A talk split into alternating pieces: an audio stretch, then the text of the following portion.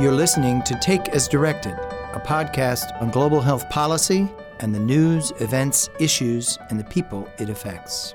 And the problem is the world is in a shortage of vaccine. The health system perpetuates gender inequalities and restrictive gender norms. Because stigma, shame, and fear is what drives this disease and, and keeps it in the dark. I'm Steve Morrison, Director of the Global Health Policy Center at the Center for Strategic and International Studies in Washington, D.C. In this podcast, you'll hear conversations led either by me or by my colleagues, Sara Allinder, Janet Fleischman, and Nellie Bristol, who serve as recurring hosts. We interview leaders fighting against malaria, polio, HIV AIDS, the opioids epidemic, some of the biggest public health challenges of our time.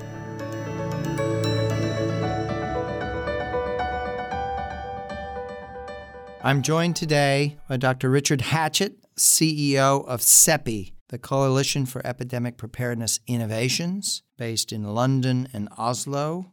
In the course of the work of the Commission on Strengthening America's Health Security, we put a big focus at different times on the unfolding work of CEPI, how it operates, how its work relates to U.S. health security interests, had an opportunity last July to convene several of our commissioners for a dinner discussion with Richard. I had a personal chance in August to have a conversation and brief with members of the CEPI team in Oslo. And most importantly, in the recommendations issued when the report was made public November 20th, it includes a very explicit recommendation of endorsing the work of CEPI as a very important set of innovations and a new model and calling upon the United States to strike a much stronger and direct relationship in support of CEPI as a partner investor, calling for $40 million investment annually in CEPI and engaging at a much more intense and higher level in the collaborations around setting its agenda and working forward. So, Richard, thank you so much for joining us. We're delighted to have you with us. Steve, thanks for having me on, and thank you for the Commission's leadership and, and work, uh, including CEPI and its recommendations. Thank you. And we're doing a few of these podcasts, which are meant to be paired with the release of the Commission report, and it offers us a chance to delve in a bit more detail around some of the re- recommendations. So, what we're going to do today is do exactly that with you here at CEPI. So, the first thing I wanted to, for our listeners, was explore with you what it means to be an investor partner with CEPI. We're proposing that be the case for the U.S. government, and we're hopeful, optimistic that that can happen. But tell us a bit with those countries that are partner investors with you and those foundations that are partner investors with CEPI, how does that relationship evolve and what does that mean? The relationship with our investors. And you're right, it is both philanthropies and the Gates Foundation and Wellcome and uh, a number of sovereign investors led by Norway, Germany, and Japan in the first instance. And we've expanded that set of investors over time. Those relationships do evolve. You're, you're exactly right. It starts with a funding relationship and it provides the core funds that we use to support the vaccine development efforts. But each of our investors, by virtue of stepping up, has indicated their commitment to addressing the problem of epidemic disease. And we have worked very closely with our investors, looking at their full set of capabilities that they bring, particularly as, as governments, with the sovereign investors, laboratory capabilities, scientific experts that they support, uh, other kinds of response capabilities that they may have. And we try to think about CEPI as a larger coalition mm-hmm. of groups that are working to address epidemic disease. And to the extent we can bring those strategic capabilities in coordination with the funding, of course, but to the extent that we can bring coordination to the overall set of capabilities that our investors have in their possession to bear on this problem, that's the ideal. And we have worked with each investor over time to explore opportunities to engage more deeply than just through the funding relationship. So this partnership gives you an opportunity to reach. It gives you reach to those special capabilities that the Germans, the Japanese, the Norwegians have. But it also gets you into a pretty active dialogue and exchange around priorities and strategies for moving forward because you're really attempting to accelerate the development of vaccines and therapies, diagnostics towards these dangerous pathogens that the market is not responding to. You're putting this new model together. Everybody's puzzling over how to be best positioned to find these solutions.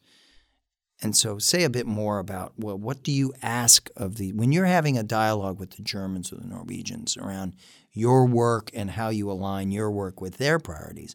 What are you talking about? Well, let me let me let me actually use an example uh, from the United Kingdom, who's Yeah. another one of our funders. Yeah. The UK, they're a more recent investor to CEPI. They've made a set of investments in in global health security. Uh, they've set up something called the UK Vaccine Network to support upstream research. They are in the process of establishing a vaccine manufacturing and innovation center that will allow pilot production capability. Those are investments that they have made independent of their investment in CEPI, but they are directly related to the work that CEPI is doing. And, and so we have engaged with them through the UK Vaccine Network governance mechanisms. I actually sit on the board of the Vaccine Manufacturing and Innovation Center and am helping provide direction and guidance so that the overall um, UK investments can be internally coordinated with each other and coordinated with the efforts that CEPI is supporting. So they're pulling you in as an expert with broad perspective. Well, I think it's an example of, of, of where my insights about what CEPI's priorities are and the priorities of the larger pool of investors can Right. inform how the UK directs its own investments. And, and that's just maybe the best example of how we like to do that. But we've engaged in similar types of discussions with our Australian partners, with our Canadian mm-hmm. partners, mm-hmm. with the German partners, as you mentioned, similarly with Japan. So, in the event that we're successful and there's a closer operational and financial partnership struck with the U.S. government, what would you see as the most important thing to gain in terms of your own reach? Sort of the sort of advantages that would come to CEPI. Let's take that side of things. Well, I know the U.S. government programs well. I worked within You've been the an U.S. architect of for about 15 years, I, I was deeply involved in helping set them up. And I think the U.S. has tremendous capabilities, both through the national laboratories, through the investments at the National Institutes of Health, through the Department of Defense, through the investments in BARDA. The capability in the U.S. is unparalleled anywhere else in the world. When I was working in the U.S. government, and I think this is largely still the case, those capabilities have been directed at protecting national health security as opposed to global health mm-hmm. security. But there's tremendous alignment between what the U.S. is doing, even when it views it purely in, in national terms, protecting mm-hmm. domestic populations, and what CEPI is trying to do to develop capabilities to protect populations anywhere in the world.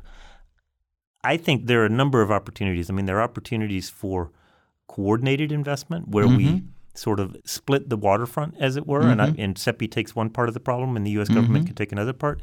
There's an opportunity for coordinated investment in particular Mm-hmm. projects. And of course, I think U.S. contributions to CEPI's common pool actually would allow the U.S.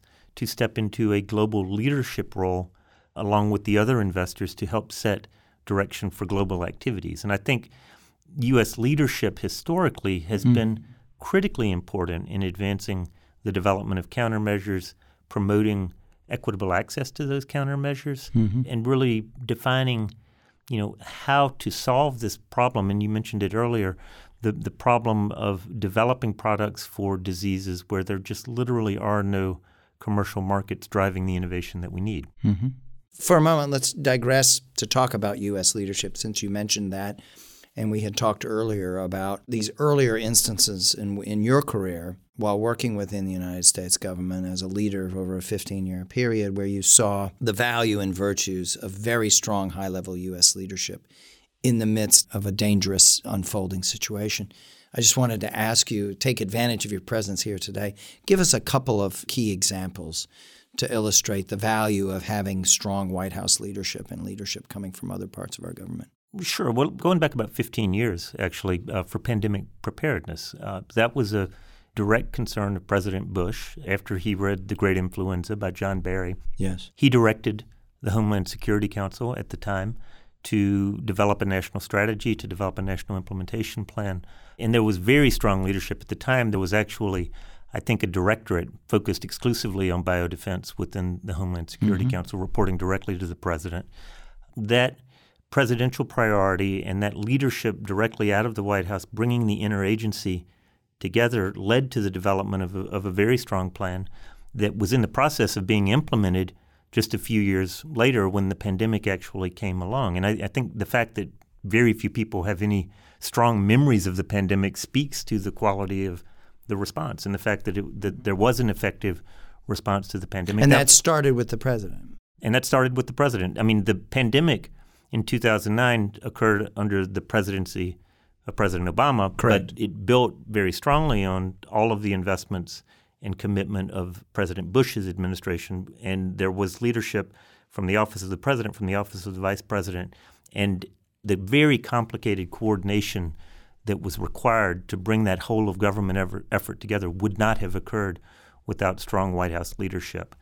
I think during the 2009 pandemic, this is an example of the importance of U.S. leadership globally President Obama made a commitment to donate 10% of the U.S.'s vaccine supply. And Samantha Power, who at the time, this was before she was ambassador to the UN, uh, led an effort to bring other countries into that donation effort. And I think was able to bring nine or 10 additional countries along to make similar Pledges, commitments of, yeah. of vaccine. Subsequent to the pandemic, in 2010, President Obama charged the national security staff with a full review of the medical countermeasures enterprise in the U.S. government, and that led to a months long uh, effort with weekly meetings of people like Dr. Fauci and Peggy Hamburg, who was the head of the FDA, FDA at the time, mm-hmm. and Tom Frieden in the Situation Room at the White House to develop a national approach to enhancing and supporting U.S. government efforts to develop medical countermeasures. And that review and that high level leadership, which, which drove the development of an integrated set of policies and investments, um, dramatically improve the efficiency and effectiveness of U.S. government investment. So, how, how, would you, what would you point to today to a citizen, non-technical expert in any of this, in terms of proof of you are now safer as a person living in the United States because of X? Well, so at the time that we undertook that review, which was in 2010, there might have been seven or eight products that had been licensed or received FDA approval through the U.S. government yes. efforts to that point over about a decade. Mm-hmm. Since then, I think that number has climbed to over, I think it's over 50 now. I mean, it, it, it is a remarkably effective enterprise robust, and robust enterprise.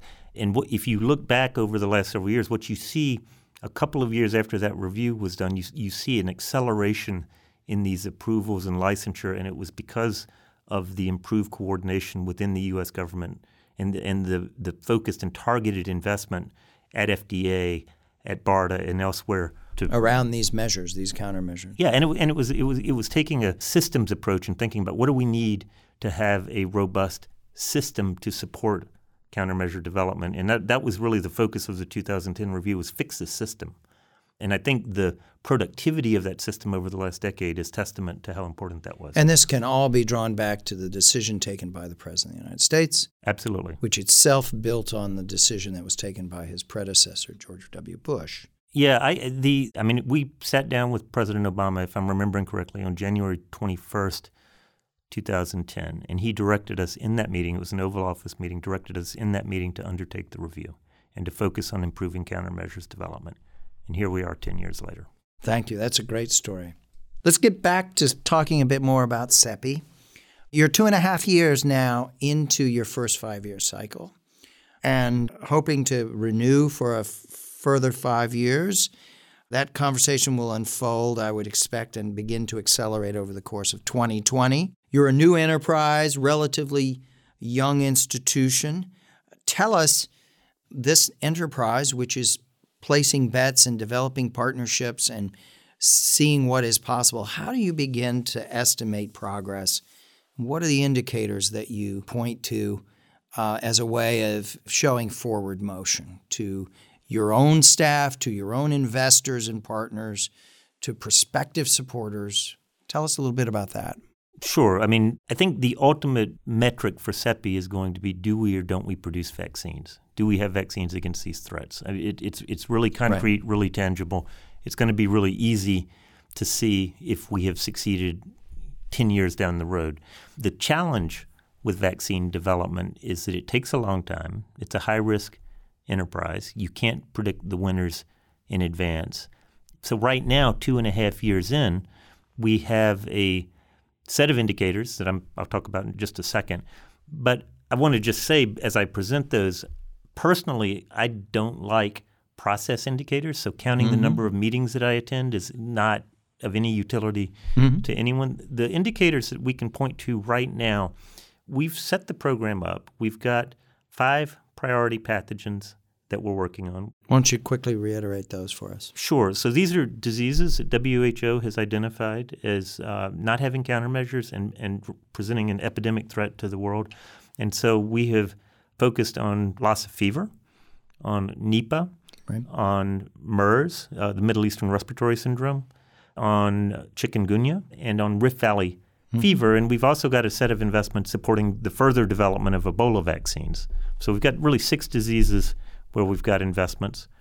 We've got five of those, all of them except Ebola, where we are sort of the primary custodian of vaccine development um, and supporting that through grants to the private sector. In two and a half years, we've set up 19 vaccine development projects against those five pathogens. We've also established three partnerships to develop rapid response vaccine development platforms. And those platforms add an additional seven vaccines to that pool of 19 that I mentioned. Of those vaccines, most of them, almost all of them, in fact, except for a couple of the MERS vaccines and a, and a couple of the chikungunya vaccines, had not reached clinical trials. And so these were all vaccines that were in what I would call late preclinical development. They had some proof of concept data in animal models. We had a candidate vaccine, but we hadn't taken any of them into clinical trials.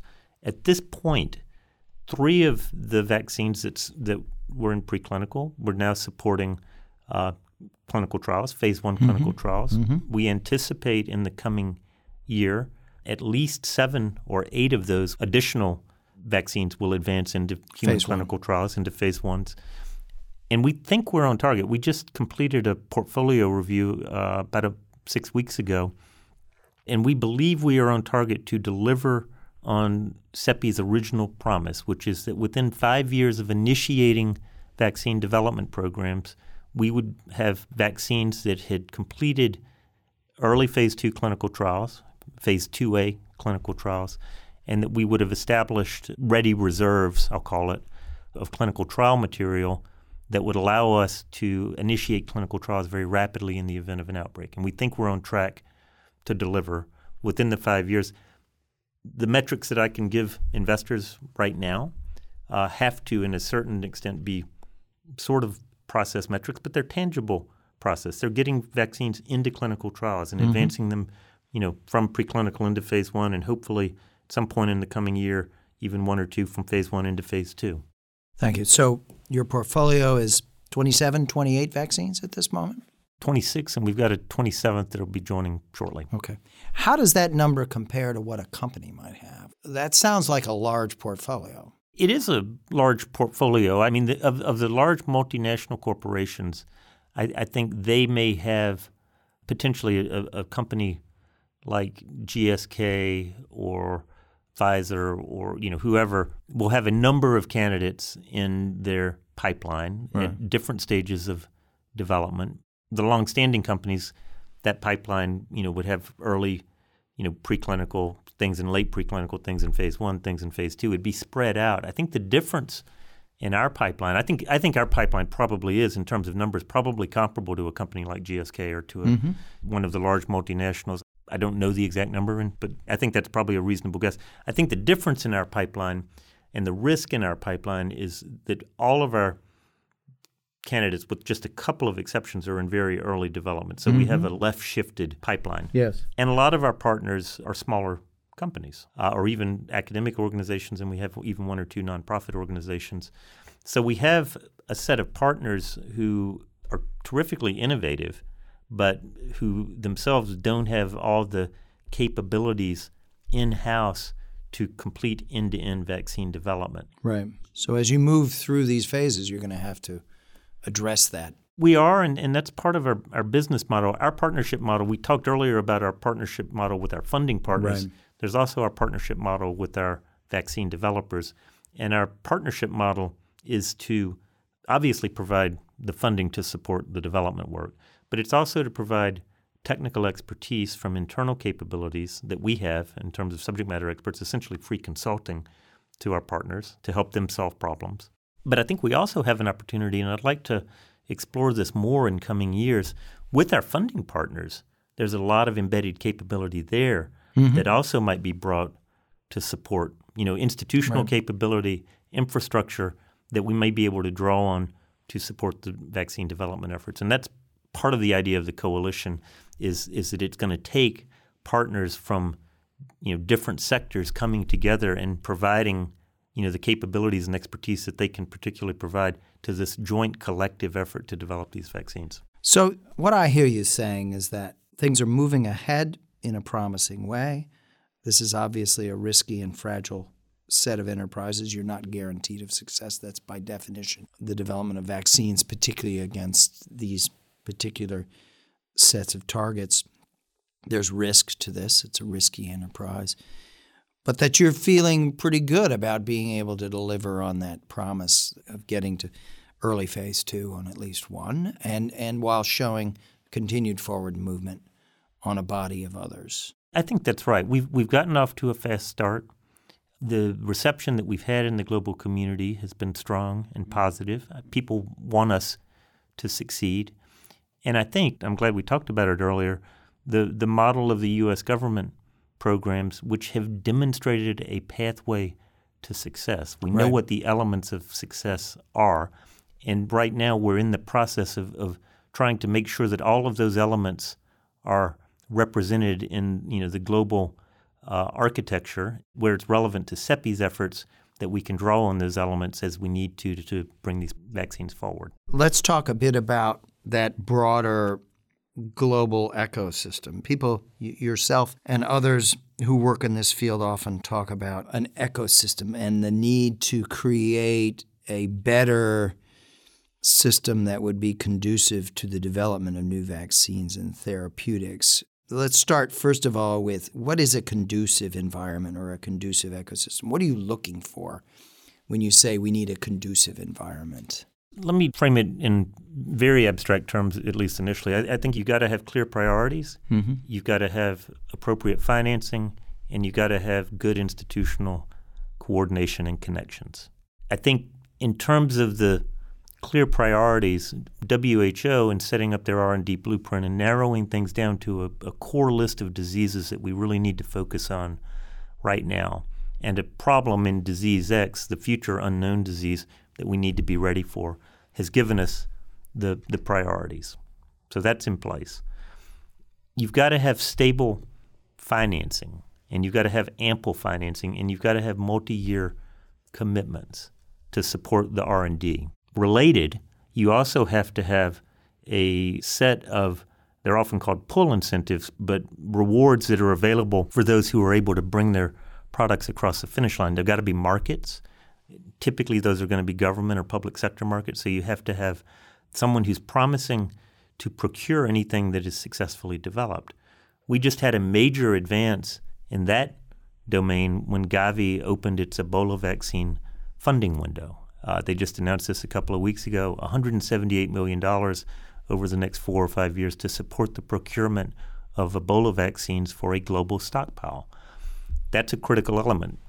I've got in the range of 750 800 million dollars secured over at least through 2021 at this point to support the R&D. That's an important commitment and the fact that that's a multi-year commitment is critical.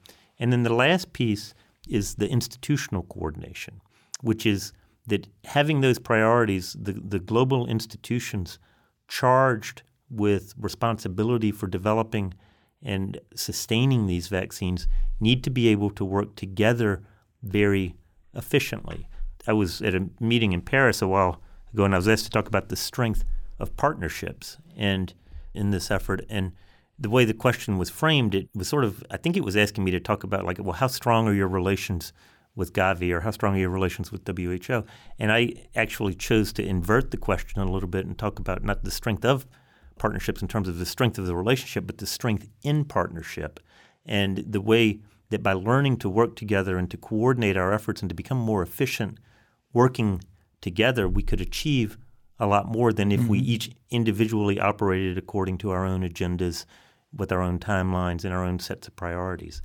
And I think increasingly what we're seeing in the global community is a willingness to work on priorities and to not try to boil the ocean, but to say, okay, we're going to work on Lassa together as a global community. And some people are going to be working on improving case management, other people are going to be working on epidemiology, we're going to be working on vaccines, but we're all going to work together to take Lassa off the table. And then I think we've seen that with Ebola over the last several years, right. and the advances that we've made in terms of developing the Merck vaccine, in terms of developing the therapeutics, in terms of setting up this you know funding window at Gavi, speaks to what can be accomplished if the community comes together and just says, okay, let's focus on this particular threat right now, and let's solve the problems for this threat and yes. take it off the table. In terms of what more might need to be done in strengthening what you're talking about priorities, financing, coordination.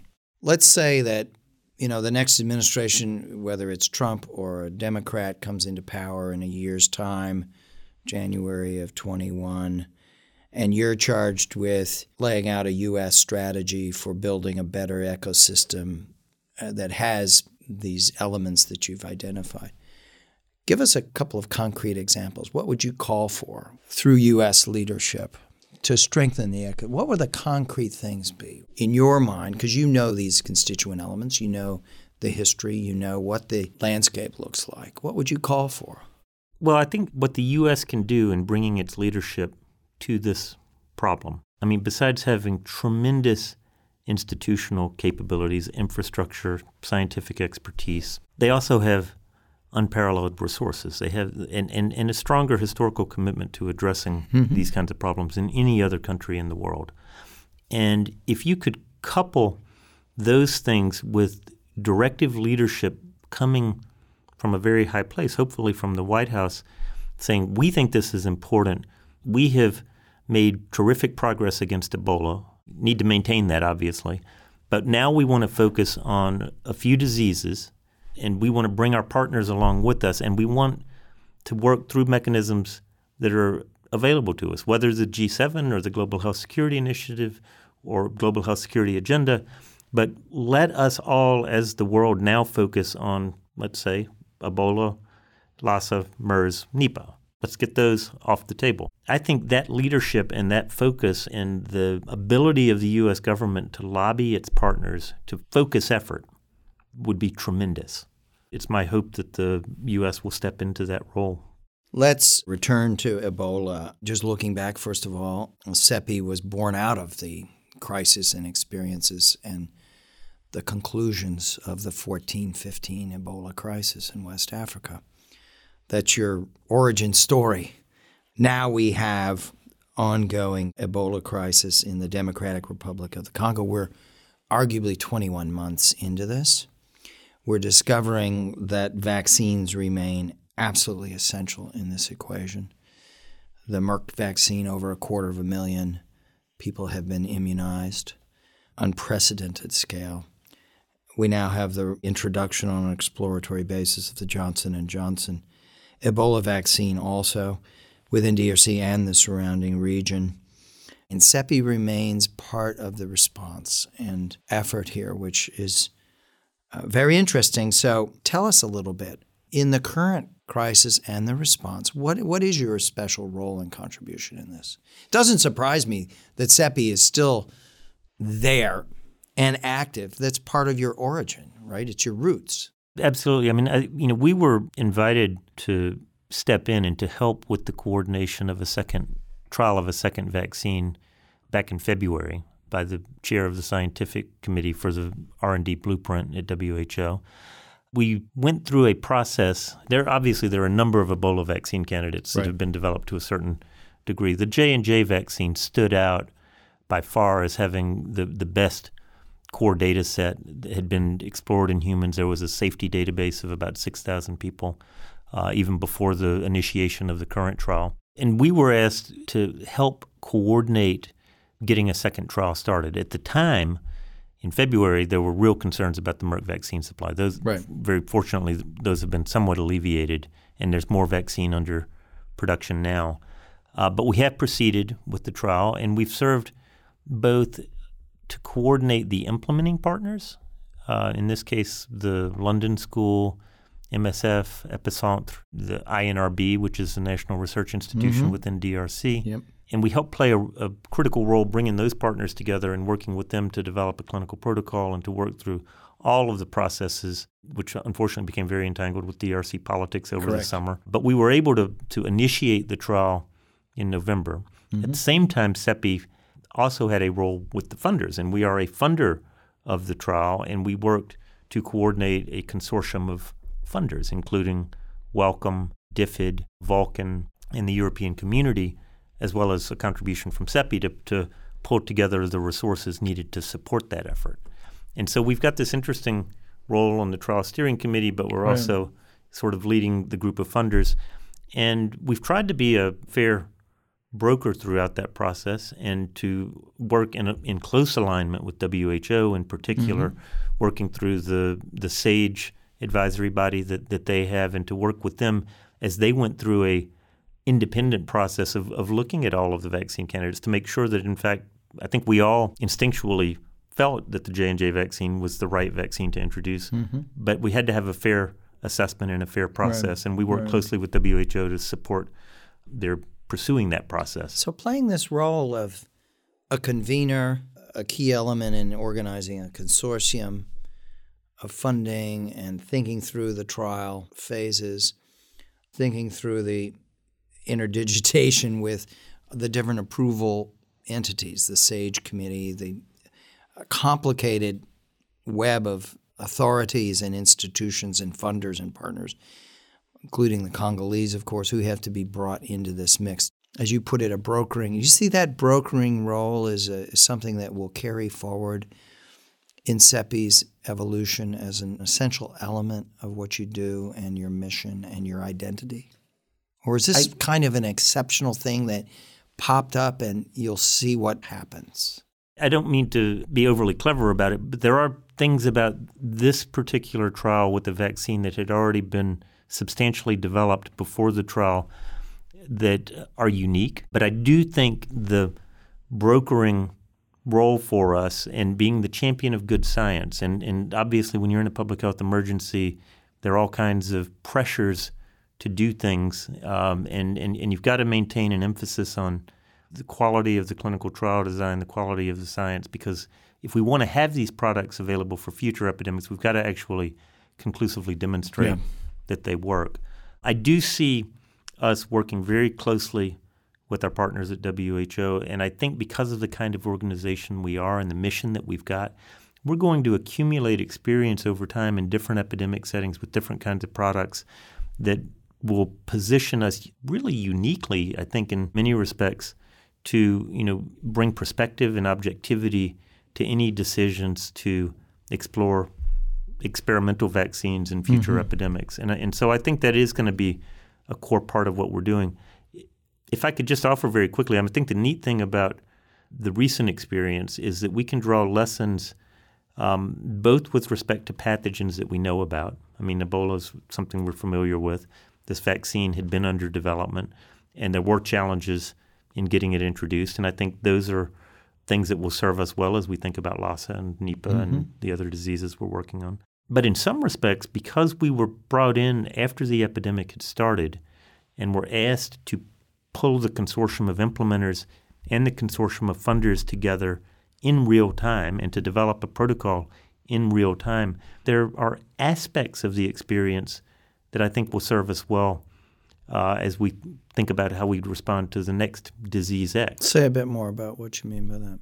I think the challenge with you have a few bruises here and there, and yeah. lessons learned. I think the challenge with disease X, this is the disease that you know we can't anticipate, Correct. never encountered before, is that by the time we start to respond to it, we're going to be into the event. And the pressures that emerge when you're in a public health crisis are very different from the types of things that you worry about when there's not an epidemic and you can plan prospectively.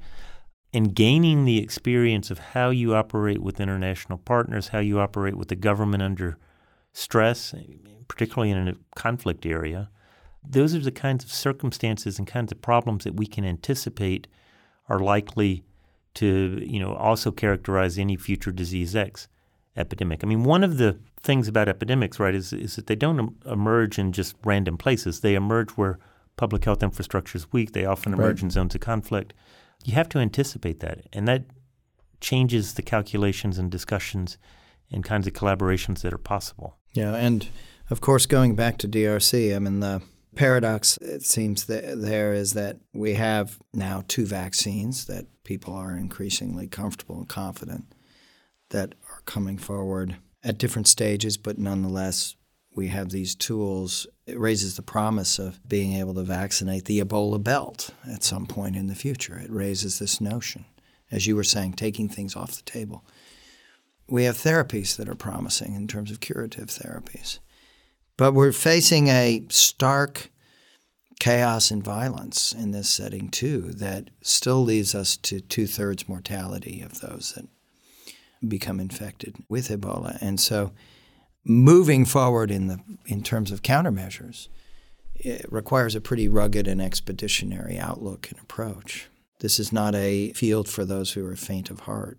No, not at all. And, and I think we can acknowledge all the challenges that we have encountered and are still grappling with in responding in North Kivu and, and Ituri. But I think it's also important, particularly as you come to the end of the year and are reflecting back on the accomplishments uh, of the year. It's extraordinary that the responders were able to conduct a randomized clinical trial of therapeutics in, in the midst. In the midst, and that's a game changer to bring clear evidence of efficacy for therapeutics along and to the demonstration of efficacy with the vaccine. I mean, you're right, a quarter of a million doses have been administered. We're still dealing with the epidemic because of the challenges in that environment. But the efficacy data that has been accumulated for that vaccine is extraordinary. Would you have well. ever predicted that that would have happened? The ability to get that quality of data I, in the midst of such demanding and difficult circumstances? I think it says how far the world has come in the last five years. Five years ago, we were still debating about the ethics of doing research during right. epidemics right. and really vitriolic debates. I think WHO's leadership in pressing for the inclusion of research and development during epidemics, during the response, during a response, has been a game changer. And I think the entire world has come along, and and the fact that the world was committed to finding a way to standing up and conducting a randomized clinical trial in this unbelievably complicated and challenging and dangerous environment speaks to just a paradigm shift of how we think about countermeasures. And I think uh, Dr. Muyembe deserves a little bit of credit for this in terms of the person who was there in 1976 when this pathogen was first discovered, opening the door to making that possible, and then remarkably being there today. Oh my goodness! Yeah, I, am sure you've seen that Nature has just named Professor Muyembe as one of the ten leading scientists in terms of having the most impact on the world this year. Absolutely well deserved. Uh, Professor Muyembe, besides uh, leading INRB for decades and, and his seminal work on Ebola, you know, without his personal commitment, the trial of the therapeutics wouldn't have occurred, nor would the J&J trial have occurred. He himself helped us through the many, many challenges that we faced and helped us navigate the political turmoil in DRC uh, with a clear and steady hand. He's, he's a remarkable individual. It's been a, a real honor to be able to work with him. Thank you. And thank you for your very optimistic and uplifting sort of conclusion to the year here. And thank you for being with us today. And thank you for all the great work and leadership you've brought to CEPI. We're all very encouraged and hopeful. Steve, thanks so much for having me.